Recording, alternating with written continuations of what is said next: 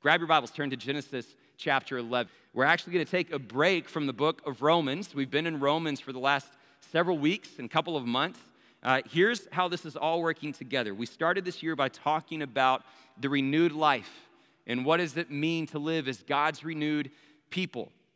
Part of what I wanted to do was use the book of Romans as, as the foundational text throughout the year to answer that question, to be the guide that, that unpacks what the renewed life looks like.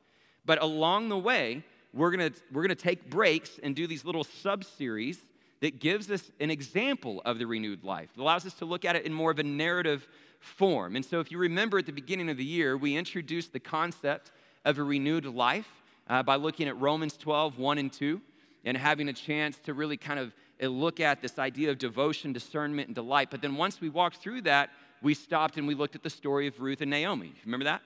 So we had a little, little break there and we looked at an actual story that brought to life what the renewed life can look like. And so now that we've gone through a little bit of chapter three of the book of Romans, and we had that culmination last week with Easter Sunday, now we're going to take a break and we're going to turn to the Old Testament. We're going to look at another story, and a story in particular today that gives us a picture of the renewed life, gives us a picture specifically of how that renewed life is marked with devotion and commitment. We're going to look at the story of Abraham and the, really the beginning part of his story. And, and we'll use that as a way to talk through this question of devotion and delight today, but then it's also going to serve as a natural transition to what we're going to focus in on for the next few weeks, which is what does it mean to have a renewed family? The first part of the year is really having us, giving us the opportunity to think about a renewed self, a renewed personal life, this personal journey to the cross. But we want to begin to branch out from that. We're going to consider here in the next few weeks what does it mean to have a renewed family. Uh, later in the year, we'll talk about what does it mean to be a renewed church. And we're going to take these little sub series to work into that. So we're going to look at Abraham's family over the next few weeks. What does it mean to live a renewed life as a father, as a mother, right? In marriage, in a family as a whole. We're going we're to take a look at all those different questions from different angles by using the story of Abraham. So we'll take a few weeks walking through different sections of Genesis to do that. Uh, but today we'll use this as an opportunity to take a look at how we see Abraham's life as such a model of devotion and commitment. So let's follow along in Genesis 11, starting in verse 27, and then we're going to read through Genesis 12, verse 9. Follow along with me in verse 27. It says, This is the account of Terah's family line. Terah became the father of Abram, Nahor, and Haran. And Haran became the father of Lot. While his father Terah was still alive, Haran died in the Ur and died in Ur of the Chaldeans, in the land of his birth. Abram and Nahor both married. The name of Abram's wife was Sarah, and the name of Nahor's wife was Milcah. She was the daughter of Haran, the father of both Milcah and Iscah. Now Sarah was childless because she was not able to conceive. Terah took his son Abram, his grandson Lot, son of Haran, and his daughter in law Sarah, the wife of his son Abram, and together they set out from Ur of the Chaldeans to go to Canaan. But then they came to Haran, and they settled there. Terah lived 205 years, and he died in Haran. The Lord had said to Abram, Go from your country, your people, and your father's household to the land that I will show you. I will make you into a great nation, and I will bless you. I will make your name great, and you will be a blessing. I will bless those who bless you, and whoever curses you, I will curse. And all peoples on earth will be blessed through you. So Abram went to the Lord, went as the Lord had told him, and Lot went with him. Abram was 75 years old when he set out from Haran. He took his wife Sarah, his nephew Lot, all the possessions they'd accumulated, and the people they'd acquired in Haran, and they set out for the land of Canaan, and they arrived there. Now, Abram traveled through the land as far as the side of the great tree of Moreh at Shechem, and at the time of the Canaanites were in the land. The Lord appeared to Abram and said, To your offspring I will give this land. So he built an altar there to the Lord who had appeared to him. And from there he went on toward the hills east of Bethel and pitched his tent, and with Bethel on the west and Ai on the east. There he built an altar to the Lord and called on the name of the Lord. And then Abram set out and continued toward the Negev. All right, interesting section of scripture. The, the first part of chapter 12 is very well known. I would imagine many of you have heard that before the call of Abram. And this is arguably one of the most important passages of scripture in the entire book of Genesis. It serves as a very critical bridge between what is often referred to as the primeval history and the patriarchal history, right? Primeval history would be all of Genesis 1 through 11, right? This is, this is the story of creation, the story of Adam and Eve, the story of Noah, the story of Tower of Babel, right? These are all the things that really kind of give a very broad, comprehensive explanation to humanity as a whole. And then you get to Genesis 12.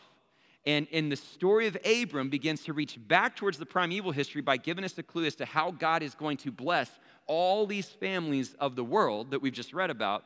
But he also sets the tone for everything you're about to read for Abraham and his line, the patriarchs right? That this all starts here with this covenant. This is the story that there is a promise that has been extended to this particular chosen people that God is, has set apart, that He's going to bless, that He's going to protect, that He's going to give a great nation to, that He's going to give them this land, right? It all starts with this transition with this particular covenant.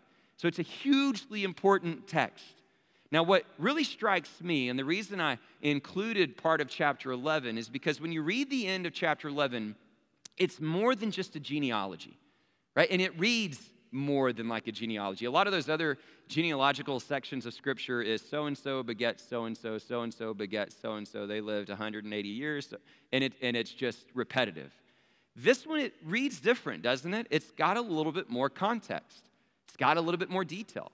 And the reason is, is because the author here of Genesis is not just trying to explain Abram's line, but some of the circumstances that led to this particular moment that led to this covenant.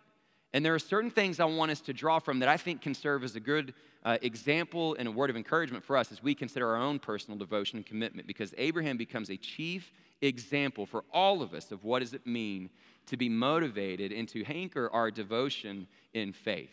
Right? So, so the first thing I want to extract from the end of chapter 11 is that Abram is leaving Ur, the land of the Chaldeans. Right? That's, that's where he's coming from. And when you begin to read throughout the rest of Scripture, Ur of the Chaldeans, the land of the Chaldeans, becomes synonymous with Babylon. You start reading Isaiah and Ezekiel, they start referring to Babylon as the land of the Chaldeans, where the Chaldeans are. And if you're familiar with biblical terminology and imagery at all, Babylon typically represents oppression, it represents exile, it represents sin.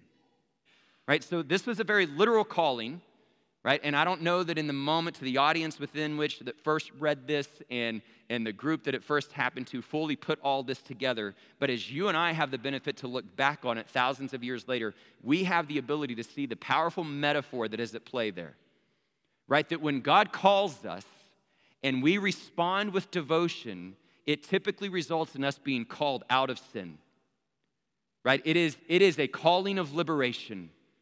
It is a calling out of darkness into marvelous light. And so, when you think about the things that God is asking you to do, when you think about your commitments, your devotion to Him, it typically results in you leaving the things of this world, leaving these areas of darkness, leaving these, these impulses and these traps towards sin. And so, for many of us, when we think about the devotion, the commitment that we want to extend to the Lord, we need to ask ourselves that question Is that true? Am I seeing that sort of deliverance in my life? Do I, do I have a sense of what God is calling me out of? Things I need to leave behind, things I need to surrender and let go of. And how many of us are, on the other hand, though, maintaining a certain lifestyle that keeps us in the land of the Chaldeans, that keeps us entrapped with some of the things He's trying to set us free from? Now, that can be a hard question to answer, right? Because the reality is, we're all still going to struggle with brokenness right? Because we, we live in a broken world and we're fallen people. And so it's not like we're going to be able to just be perfect and, and fully liberated until Jesus returns. So sometimes the struggles that we have are just a part of that broken nature living in a broken world. But, but maybe that's the question, right? Is that what I'm struggling with, or am I not really being called out of this land? Am I still struggling with this sin because honestly, my devotion is stronger to the world than it is to the Lord? And I'm choosing to stay in the land of the Chaldeans. I'm choosing to stay in some of these arenas that, that I know God is calling me out of. Those are the sorts of questions we need to ask ourselves when we think about what does it mean to respond to this gospel with commitment and devotion. Right? It's pretty significant that Abram and his family were called out of the land of Ur, out of the land of the Chaldeans for a reason. Now, that leads to another very interesting point. It's very clear that that was the place of origin, that Abram was called out of. And you can see that evidenced in other scriptures. I have a few that I can read to you this morning. Genesis 15 7 uh, refers back to this moment and says, He also said to them, I am the Lord who brought you out of Ur of the Chaldeans to give you this land to take possession of it. Nehemiah 9 7 says something similar. You are the Lord God who chose Abram and brought him out of Ur of the Chaldeans and named him Abraham. Acts chapter 7, 2 and 3 is Stephen. If you remember Stephen who gets stoned, and when he gives his testimony before the Sanhedrin, he actually starts with the story of Abram, and he gives a very detailed explanation of the sequence of events that I think are really interesting. He says, Stephen, to this, he replied, Brothers and fathers, listen to me. The God of glory appeared to our father Abraham while he was still in Mesopotamia, before he lived in Haran. Leave your country and your people, God said. Go to the land I will show you. So he left the land of the Chaldeans and settled in Haran. And after the death of his father, God sent him to this land where you are now living. Here's why that is so interesting to me. It's very clear, biblically speaking, that Abram and his family were being called out of the land of the Chaldeans. But you know who first got them to leave? It wasn't Abram, it was his father Terah. Terah started the journey, not Abram. And that really struck me. And, and to be honest, we don't have enough detail to answer all the questions that that elicits in my mind. Right? But there are a lot of questions. Why did Terah leave the land of Ur, the land of the Chaldeans? If this was a call specifically for Abram, why did Terah start it? And we don't know. Like, like did Abram come and tell him and say, hey, I had this, this interaction with the Lord. He said we need to go to Canaan. And his father was like, okay, let's do it. Did God speak to, to, himself and we don't know? Did, did, did he look around and see the level of sinfulness that existed with the Chaldeans and think, I can't live here anymore. We're leaving. Was it because of grief? Right? Did you notice the little reference earlier that, that Terah lost a son, Haran? Was he so overwhelmed with grief that everywhere he turned there was a reminder of the son that he lost? He's like, I can't stay here. We don't know. But Abram's journey out of Ur didn't start with him, it started with his father. And what that says to me is that a lot of times God gives us people to help us take our first step. So, who is that in your life? And maybe He's calling you to something, but maybe the way you discern that call is by understanding who God has placed in your life that helps you take that first step to pursue that calling. Maybe it's circumstantial. Maybe there are things that are happening in your life right now that God is repositioning you, moving you out of where He doesn't want you for a particular reason, even if you don't fully understand it. And that's where faith comes in. Right? When He calls us, He uses other people. God is orchestrating this masterpiece that oftentimes escapes our full comprehension and knowledge. He's going to use other people in the same way that He used Terah to help Abram take that first step. Which then leads to the next part of this story that I found really interesting, which was verse 31, right? If you go back and look at that, Terah took his son Abram, his grandson Lot, son of Haran, his daughter in law Sarah, the wife of his son Abram, and together they set out from Ur of the Chaldeans to go to Canaan. Right? So they're leaving for Canaan. That's, that's the destination. We're out, we're going to Canaan. But look at how verse 31 ends. But when they came to Haran, they settled there.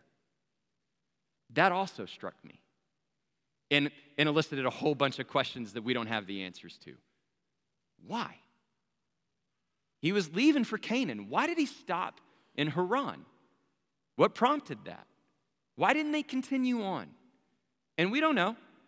Like we have no, no real answer to be able to, to arrive at some uh, definitive conclusion. But think about the possibilities, right? I mean, there, there are a lot of different things, right? Like maybe he was passing along the way. He's like, man, the home prices in Haran are just unbeatable, guys. We need to stay here, right? Like may, maybe he got tired. Maybe he looked and said, man, my family can't go any further. Maybe he got distracted and he forgot that he really was supposed to go to Canaan. Like, who knows? But I think it's worth asking ourselves this because when you look at that verse, specifically the word settled, I think there's something teachable for us when we consider that. Right? He settled in Haran. And when you hear the word settled, I think you can look at that from two different lenses, two different angles today. One somewhat negative, and yet one somewhat positive. And those, either one, could apply to our own situations. Let's consider the negative, for example. Let's, let's say that Terah got distracted. He lost focus. He got afraid. He got tired. He got weary, whatever it was. And the reality was that he wasn't supposed to settle in Haran. He forgot about Canaan. And so he had settled for something less than.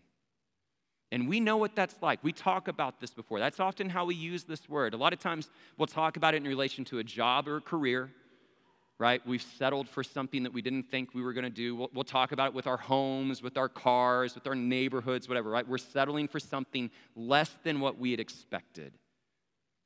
And it's one thing when we feel that with a job, it's one thing when we feel that with a car, with a neighborhood. It's totally different when that applies to our calling. Have you settled for less than what God has called you to? You know He's called you to Canaan, and you stopped running after it. You got distracted, you lost focus, and you've settled for something less than what He's asked you to do. It happens to us all the time. Devotion doesn't grow weary, devotion continues. Devotion continues the journey. That's what commitment looks like. And so maybe for some of us, we'd have to stop and go, Yeah, I've settled for less than what God asked me to do. And I need to reignite that commitment to press on. I need to keep pursuing Canaan. So that would be the negative side. But there's also a positive side that it could apply. And the difference and the nuance between the two is very difficult to discern. It's the Holy Spirit that really will only give you clarity. But on the positive side, sometimes we need to recognize that God puts us right where He wants us. Right? Maybe that's exactly where God wanted him, told him to stop. Right? Similar to these moments where we see in other parts of Scripture, God had a plan. He knew Terah was not the one that was supposed to lead them into Canaan. That was Abram. Right? In the same way that David said, Lord, let me ask, let me build you a temple. And the Lord said, That's not for you to do, that's for your son Solomon. God had a plan. It was not in Terah's plan uh, to, to lead them into Canaan. So God had him exactly where he wanted.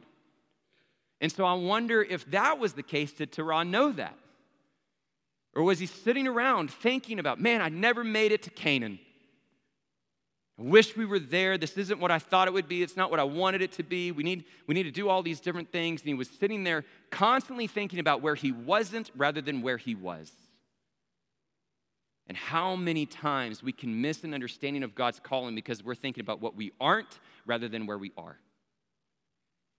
And sometimes we have to say, No, God has me exactly where I need to be. He settled me here for a reason. This is my calling. I'm going to live to it faithfully and trust His plan. Right? And so, whether it's it's a positive understanding of it or a negative understanding of it, the reaction is ultimately the same. It takes faith right? A faith that's going to say, I'm going to have the courage to take the next step and keep pursuing what God called me to, or I'm going to have the faith to say, nope, I'm right where I need to be. I don't need to be thinking about where I'm not, I'm going to think about where I am. But there's some beautiful aspects to this, which then leads to this pivotal moment where God actually speaks to Abram. A couple of things about this and we'll be done. He speaks to Abram. He says, Go to the land that I will show you. Leave your country, leave your people, leave your father's household. Leave it all. And when we hear God say that to Abram, it's a beautiful reminder that God's calling, a life of devotion, is always marked with sacrifice. Right? It, he wasn't calling him to a life of ease and comfort, he was calling him to a life of sacrifice. He was calling him out of what was familiar to go live as a foreigner in a foreign land. God's call always requires sacrifice. By the time Jesus arrives and he extends it, you know what it sounds like? Take up your cross, deny yourself, follow me. That's what devotion looks like. It includes sacrifice. So, a question we need to ask ourselves in this season of life what sacrifices have I made to pursue God's call? And if we can't answer that, and we can't think of any, then maybe the next question is well, then am I following God's call? Because if it hasn't cost me anything, that could be an indicator that maybe I'm following the world, maybe than I'm, more than I'm following the Lord. It always includes sacrifice. And not just what sacrifices have I made, but what sacrifices will I make? What sacrifices am I willing to continue to make? He's still calling me. My journey is not over. But make no mistake, devotion understands sacrifice and is willing to make that sort of sacrifice. Which leads to me, kind of the main point of this whole message that I'll conclude with, which is why then was Abram willing to do it?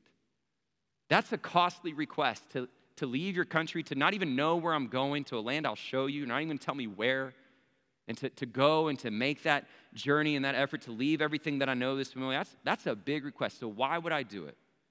And a couple of things that we see. Number one, God promises blessing, right? He promises blessing, and that's something we should never look past. Now, we need to understand blessing doesn't always manifest itself in this life. It didn't for Abram. Right? Have you noticed that none of these promises were really fulfilled in his life?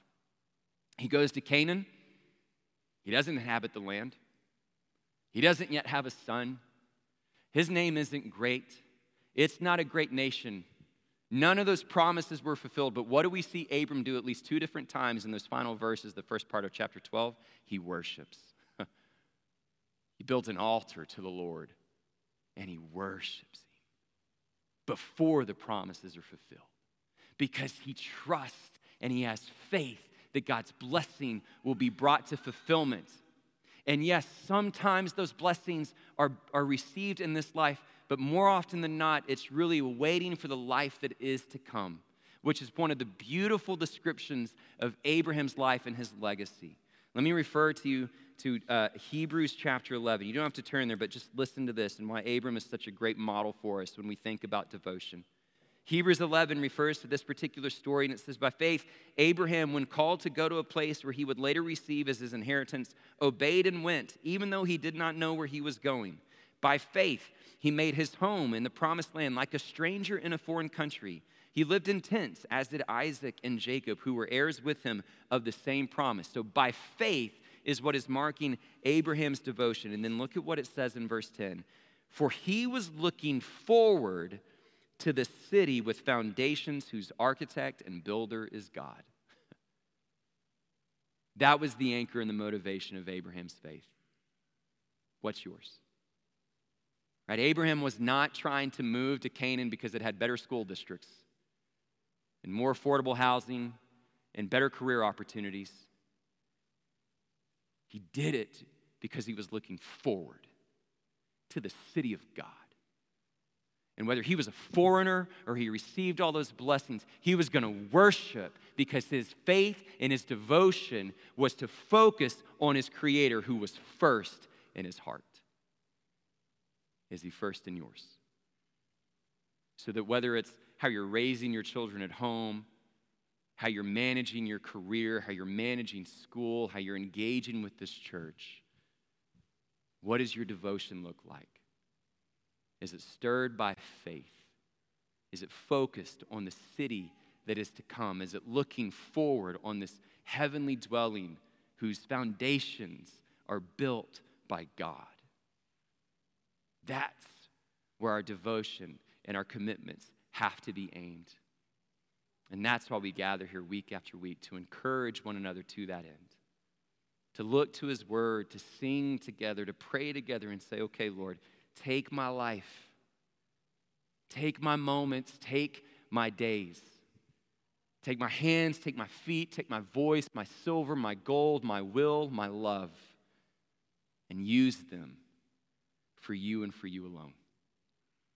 And the only way we truly do that is when we make Him first in our heart. Let that be our commitment today and forevermore. Let's pray. Father in heaven, we love you. And we thank you for the opportunity once again, Father, to learn what it means to live a renewed life marked with devotion. We confess, God, that there are so many times that we we stay in the land of the Chaldeans. We stay in a place that you're trying to call us out of. Help us, Father, to break free. God, help us to look to the people and the circumstances that you've put around us that allow us to pursue your calling on our lives, that stir that devotion within us. God, help us to recognize the sacrifices that we need to make and help us to make them with courage and in faith. God, help, help us to be able to, to let go of the things that can so easily distract and hinder us. And may we always be motivated, God, by the promises of your blessings, whether they come into fulfillment in this life or the life that is to come. May they be anchored in you. God, we thank you so much for all that you do for us. May you forever be first in our hearts. We love you, Father. And we pray this all in Jesus' name. Amen and amen.